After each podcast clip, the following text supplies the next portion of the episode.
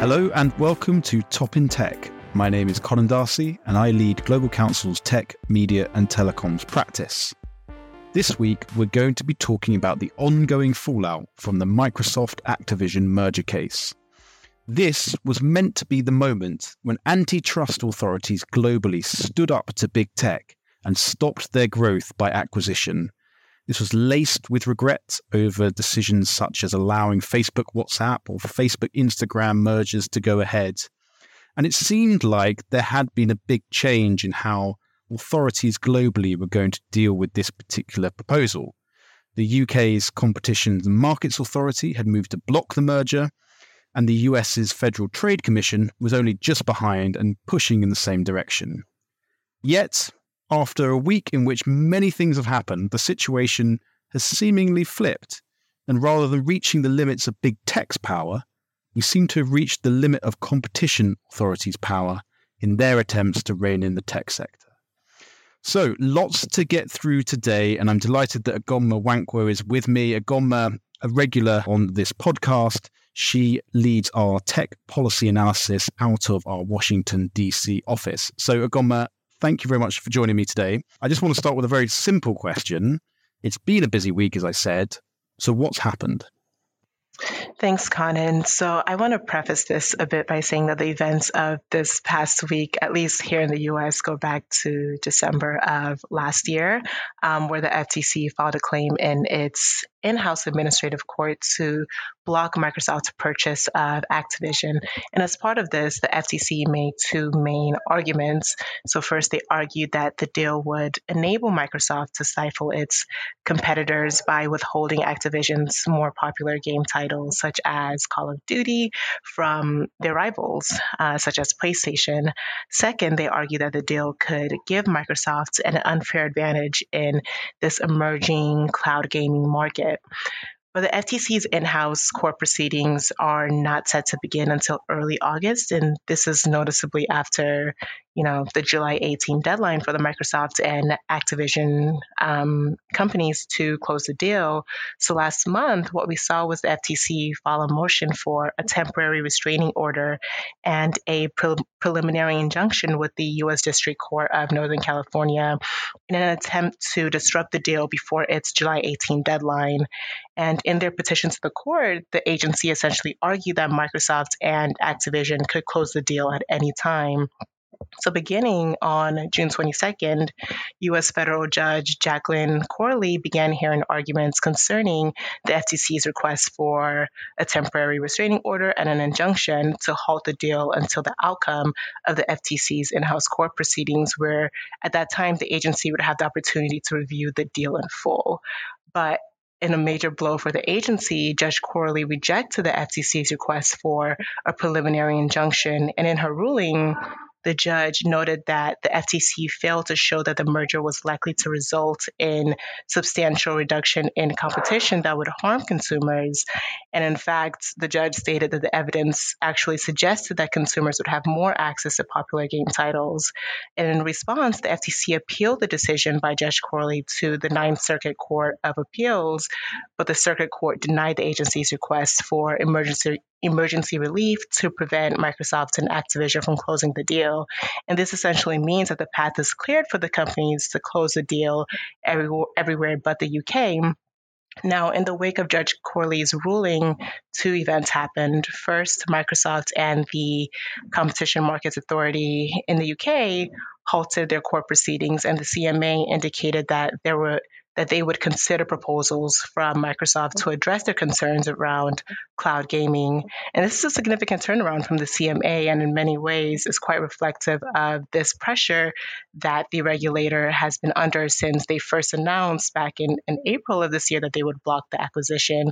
Second, Sony agreed to a deal for Call of Duty with Microsoft to keep the franchise on PlayStation after the acquisition of um, with of Activision goes through.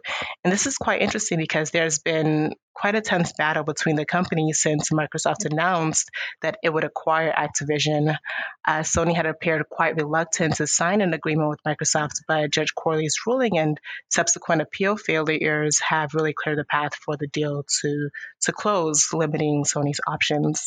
I guess the interesting question is if the Sony Microsoft licensing deal has covered off that particular concern about the merger.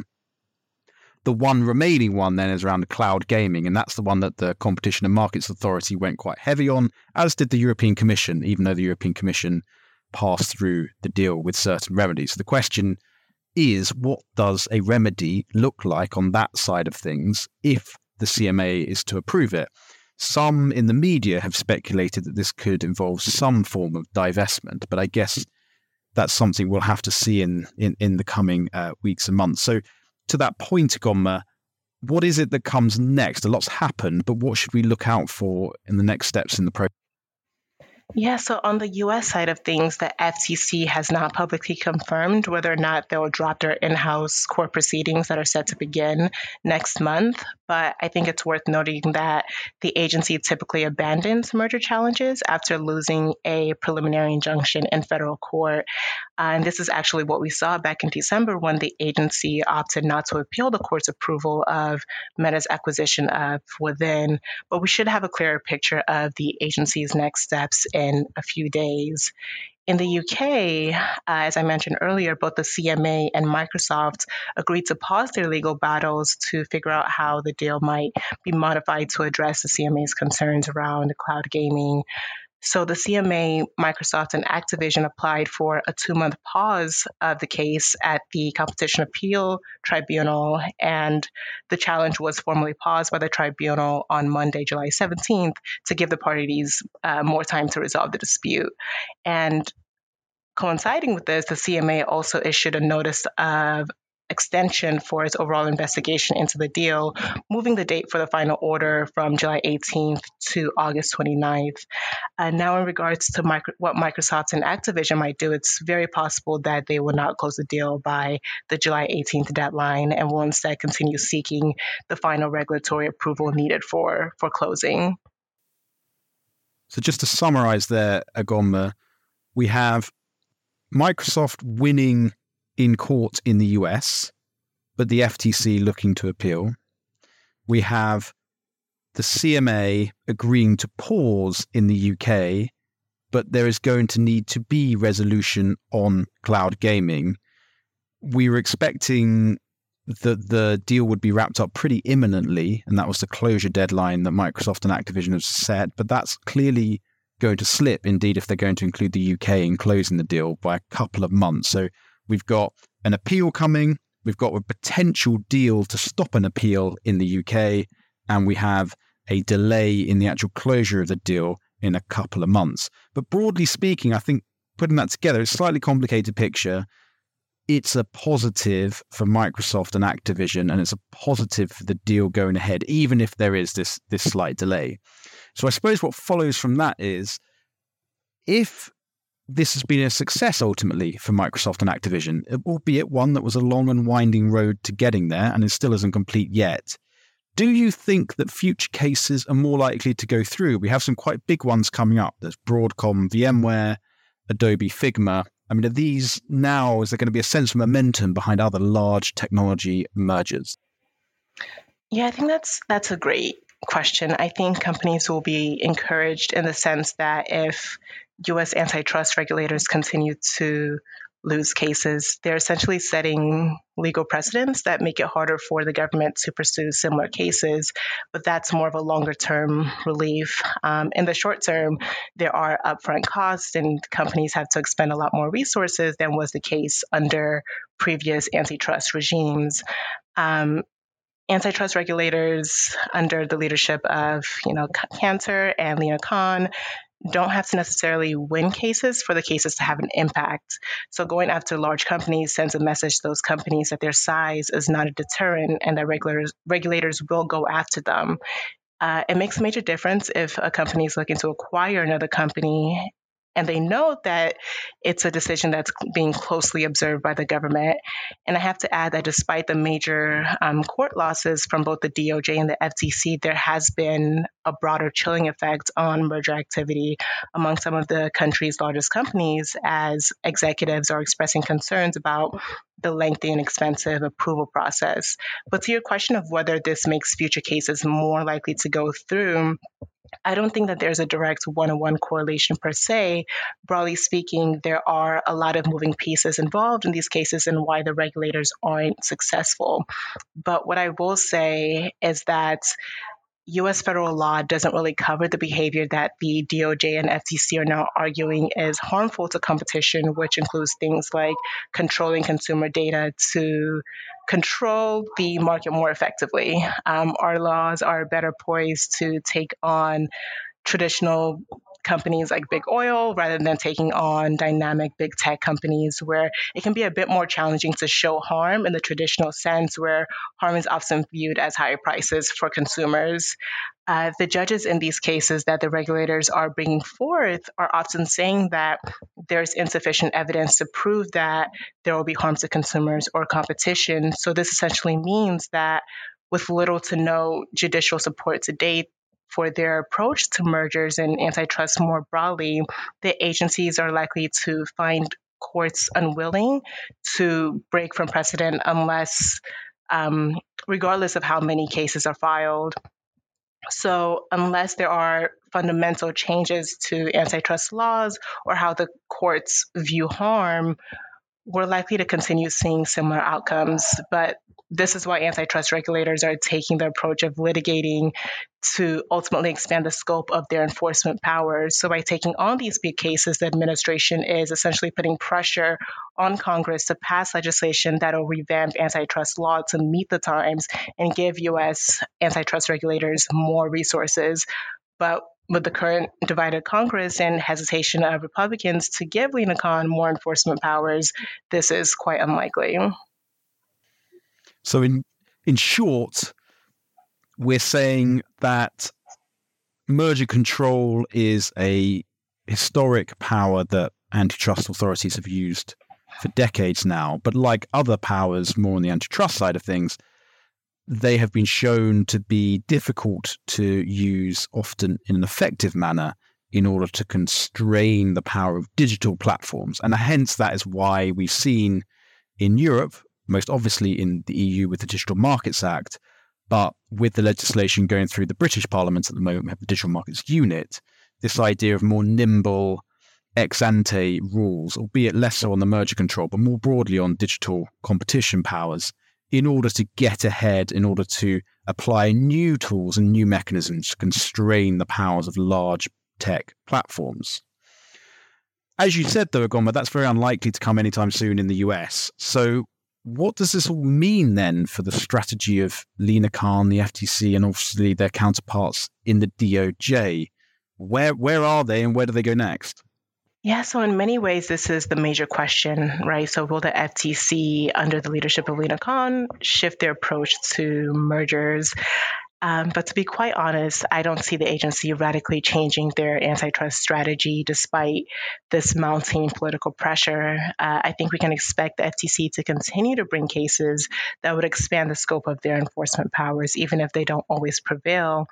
And I say this for a couple of reasons. So, first, earlier this year, when discussing Meta's acquisition of Within at an event, Khan pretty much confirmed this, saying that the FTC will continue to bring risky cases because the agency is focused on the cost of not bringing such cases, the cost being being left with quote unquote stale legal doctrine that um, are used to enforce antitrust laws in a new economy.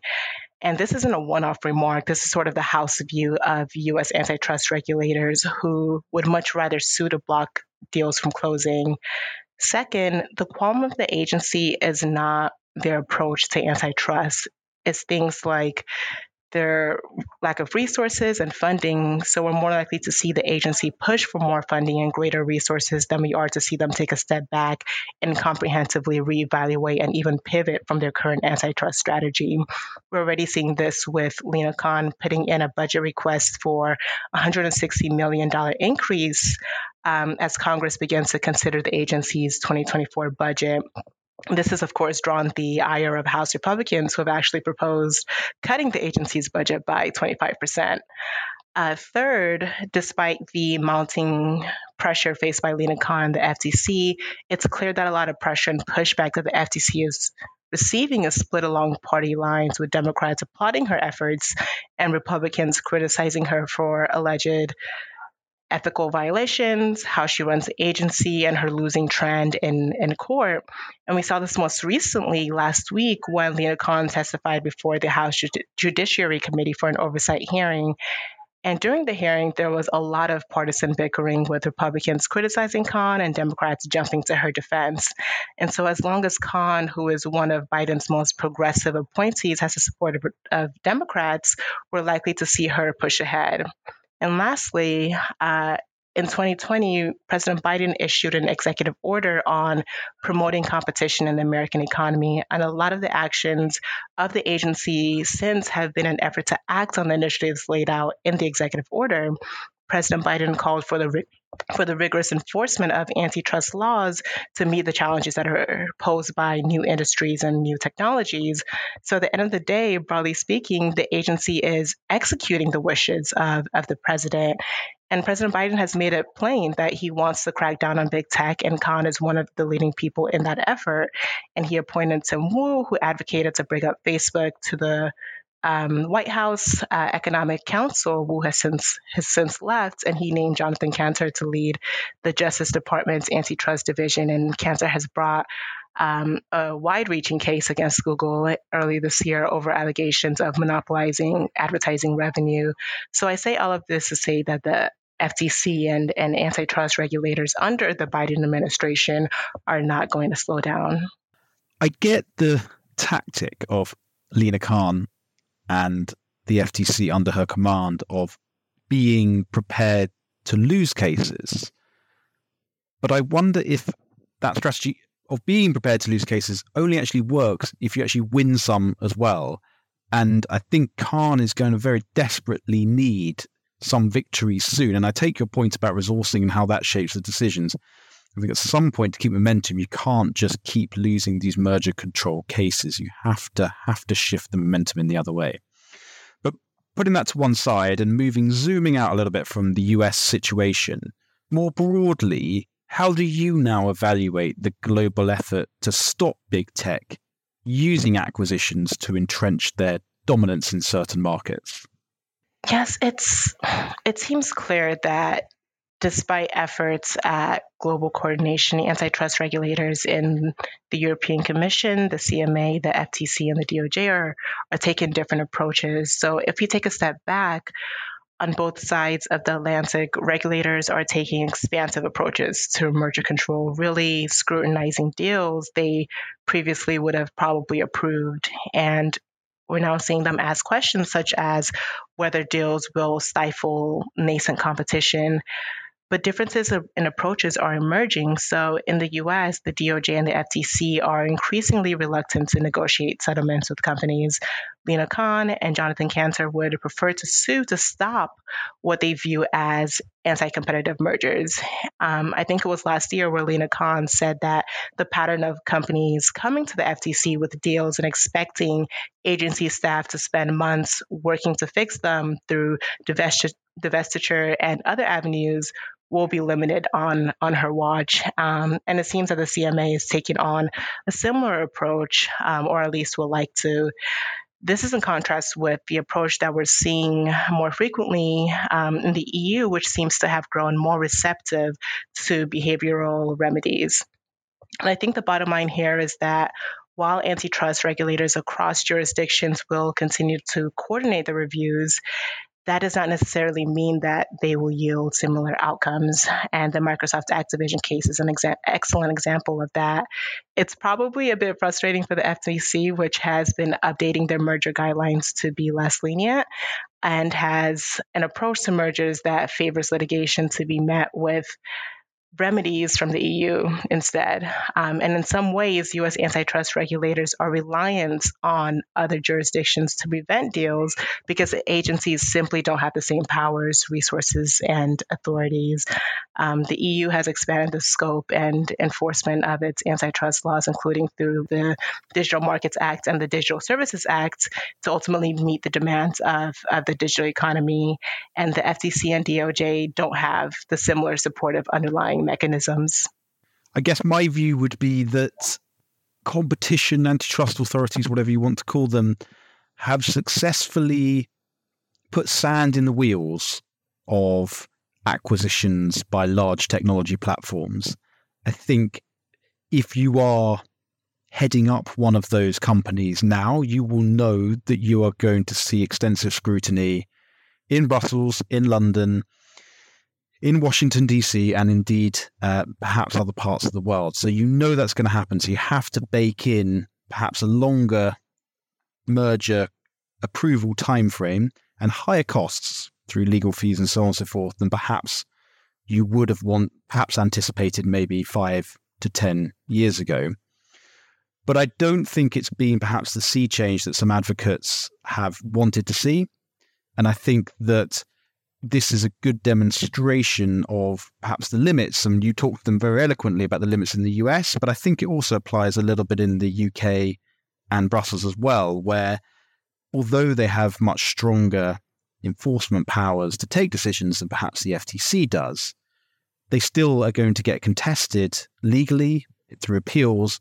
And they are also subject to political and media pressure, something which Microsoft has pushed very heavily in the UK and was no doubt a factor which influenced the CMA's thinking as they decided to pause their appeal process with Microsoft over the past week. So let's see how it plays out, Ugonma. But just thank you very much for taking us through that today. And just if anyone's on the line who's interested in the competition and antitrust and merger control considerations in digital markets over the next few years, uh, please don't hesitate to get in touch. You can find Ugonma's details, uh, my details, and the details of the rest of the Global Counsel team at www.global-counsel.com or in the podcast notes. So thank you for joining us, and we'll see you again next week. Bye bye.